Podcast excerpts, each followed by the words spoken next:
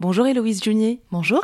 Alors vous, vous êtes donc euh, psychologue spécialiste du jeune enfant et de la parentalité, formatrice auprès des professionnels de la petite enfance et docteur en psychologie.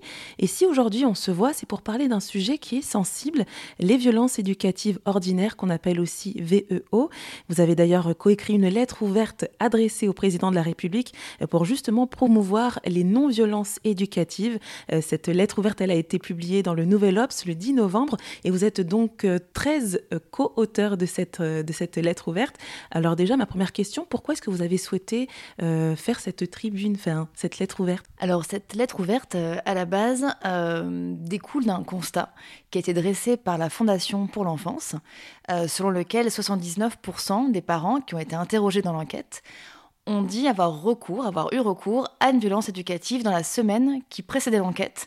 Et en fait, cet état euh, des lieux, des violences éducatives, qui est donc encore très présente aujourd'hui, euh, s'accompagne aussi d'un constat qu'on fait, nous, en tant que professionnels sur le terrain, d'un courant éducatif en France qui reste euh, assez encore peu euh, non violent. Et en fait, on sent que beaucoup de parents sont en difficulté et beaucoup de parents, malgré eux, tombent dans la violence éducative. Tout en sachant qu'en plus, cette lettre ouverte est donc écrite par donc, des professionnels de la petite enfance et enfance. Et donc, il y a aussi 535 signataires.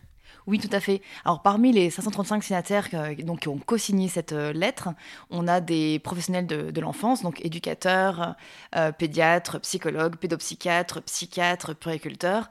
On a aussi, etc., un sage-femme, il y a beaucoup, beaucoup de profils. On a aussi un groupe de, personnalités qui ont soutenu ce, projet. On a André Bescon, on a euh, Guillaume Aldebert, on a également Frédéric Lopez, Frédéric Lenoir, Christophe André et bien d'autres. Et on a aussi un groupe de sociétés savantes qui ont soutenu également cette lettre, dont notamment la Société française de pédiatrie, la Société française de pédiatrie médico-légale, etc., etc. Donc c'est quand même un, constat qui a été partagé aussi par tous ces signataires qui sont et sur le terrain et dans les instances qui réfléchissent l'enfance et la parentalité. Et alors juste quand on parle de violence euh, éducative ordinaire, de quoi parle-t-on finalement? Alors ce terme de violence éducative ordinaire, c'est un acronyme VEO qu'on retrouve souvent, et c'est vrai qu'on ne sait pas trop ce qu'on y met dedans. Euh, alors il y a une grande variabilité de pratiques, mais de manière générale, on peut le définir comme des violences que le parent va pratiquer pour asseoir son autorité. Ça peut être des violences de type euh, physique, comme la, fessée, euh, les claques, on tire l'oreille, on, tire le bras. Ça peut être des violences d'ordre plus euh, verbal, par exemple humilier l'enfant, lui faire honte, le menacer, l'intimider, mais avec toujours avec, une certaine intensité. Et puis aussi des violences de type psychologique. parmi les psychologiques, on a notamment, dont on parle beaucoup en ce moment, et qui a été reconnu du coup comme une violence éducative par l'ensemble des signataires et co-signataires, c'est par exemple l'isolement à visée euh, punitive. Ce qu'il faut savoir aussi, c'est que c'est vrai que souvent, c'est un discours qui a pu être très polarisé, et souvent certains professionnels peuvent mettre dans la VEO, dans la violence éducative ordinaire, beaucoup de pratiques qui ne sont pas vraiment.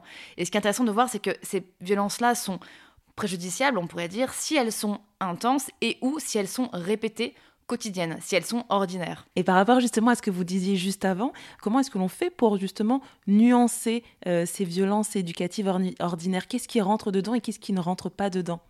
Alors ça, c'est un vrai débat. En fait, déjà, la première nuance qu'on peut apporter, et comme je disais précédemment aussi, c'est, vraiment le caractère de la répétition. C'est le côté ordinaire qui va rendre ça plus ou moins nocif pour l'enfant, le côté répété et ou le côté intense. Genre une énorme humiliation ou une énorme claque, un enfant, forcément, ça, ça peut être préjudiciable. Mais si c'est, des violences répétées comme des, menaces ou des punitions, mais qui sont peu intenses, qui font peu partie du quotidien de l'enfant, dans ce cas-là, elles n'auront pas la même portée que des violences qui sont répétées.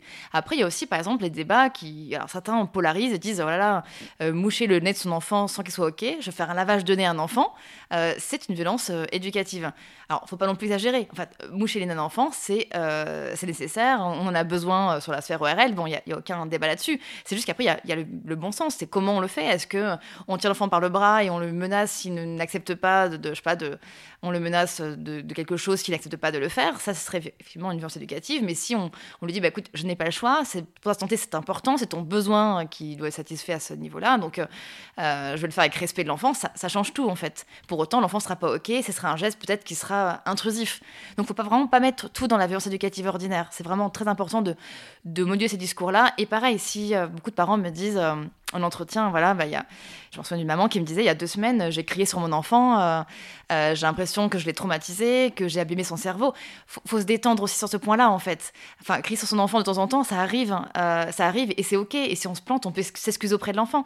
Ce qui est préjudiciable, c'est quand ces cris sont répétés et quand il s'inscrit dans une relation avec l'enfant de type autoritaire. On voit dans la recherche que la relation éducative autoritaire et punitive est associée généralement à un moins bon épanouissement de l'enfant. Ça, c'est quelque chose qu'on sait aujourd'hui. Ça peut augmenter le risque d'anxiété, augmenter le risque de difficulté d'apprentissage, de mémorisation, ça augmente le risque de stress chronique chez l'enfant.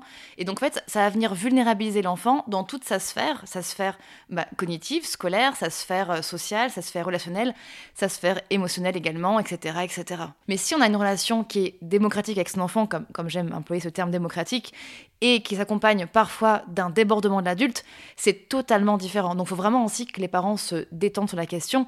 On peut se planter, on se plante, je me plante aussi en tant que maman, et, on avance. Et bien alors, comment est-ce que vous pouvez euh, justement expliquer ce chiffre de 79% euh, des parents euh, qui ont confié avoir eu recours à une violence éducative dans la semaine qui précède l'enquête?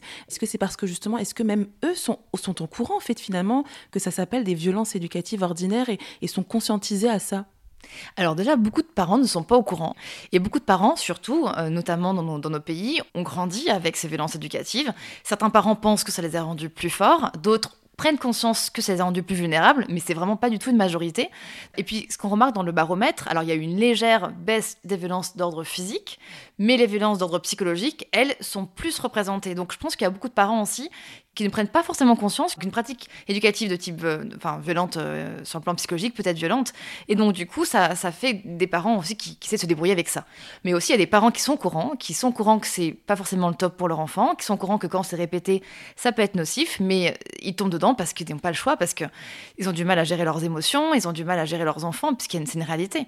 On n'est pas le même parent le jeudi soir à 20h quand on est épuisé que le lundi matin à 9h quand on est encore tout frais. Enfin, il y a aussi une réalité qui fait que être parent, c'est très très difficile. Euh, il y, a, pas de, effectivement, il n'y a pas de mode d'emploi. Ça, fait appel à notre propre enfance, notre propre vulnérabilité. Et donc, certains sont au courant, mais tombent dedans malgré eux. Et donc c'est pour ça que vous proposez donc d'accompagner ces parents. Euh, pour terminer, Louise Junier, est-ce qu'il y aurait un dernier mot que vous souhaitez ajouter?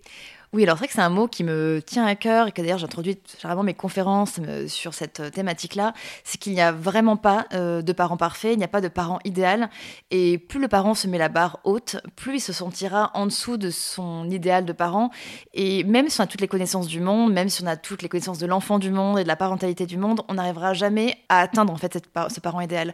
Et il faut rappeler aussi que le perfectionnisme est l'un des facteurs de risque du burn-out parental, et en tant que parent, il faut vraiment avoir une forme d'auto-empathie pour soi et prendre soin de soi. Et je pense qu'il faut aussi renoncer une bonne fois pour toutes à ce parent idéal qu'on ne sera jamais. Et c'est OK. Et se planter, c'est OK. C'est juste que quand on se plante, on n'essaye pas trop souvent, et puis on s'excuse auprès de l'enfant, et puis on, et puis on continue, on avance comme ça. Eh bien, le message est passé. En tout cas, merci beaucoup, Héloïse Junier, de m'avoir accueilli chez vous euh, pour pouvoir faire cet entretien et de m'avoir accordé ces quelques instants pour RZN Radio. Avec grand plaisir, merci à vous.